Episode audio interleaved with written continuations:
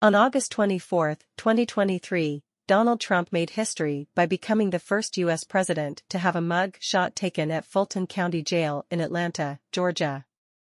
Trump's mug shot quickly went viral, and it was widely seen as a sign of the downfall of the former president. Many people saw it as a symbol of justice being served, while others saw it as a political witch hunt.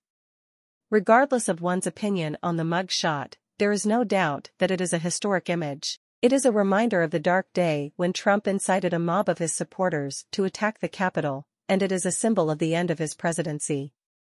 The Insurrection On January 6, 2021, a mob of Trump supporters stormed the U.S. Capitol building in an attempt to prevent Congress from certifying Joe Biden's victory in the 2020 presidential election.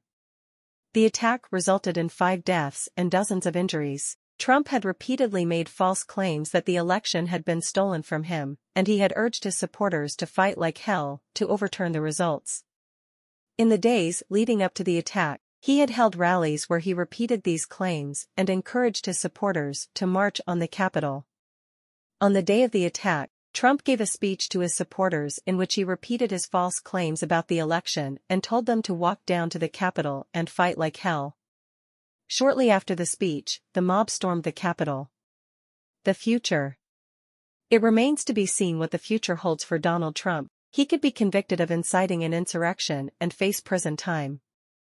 Or, he could be acquitted and continue to be a political force.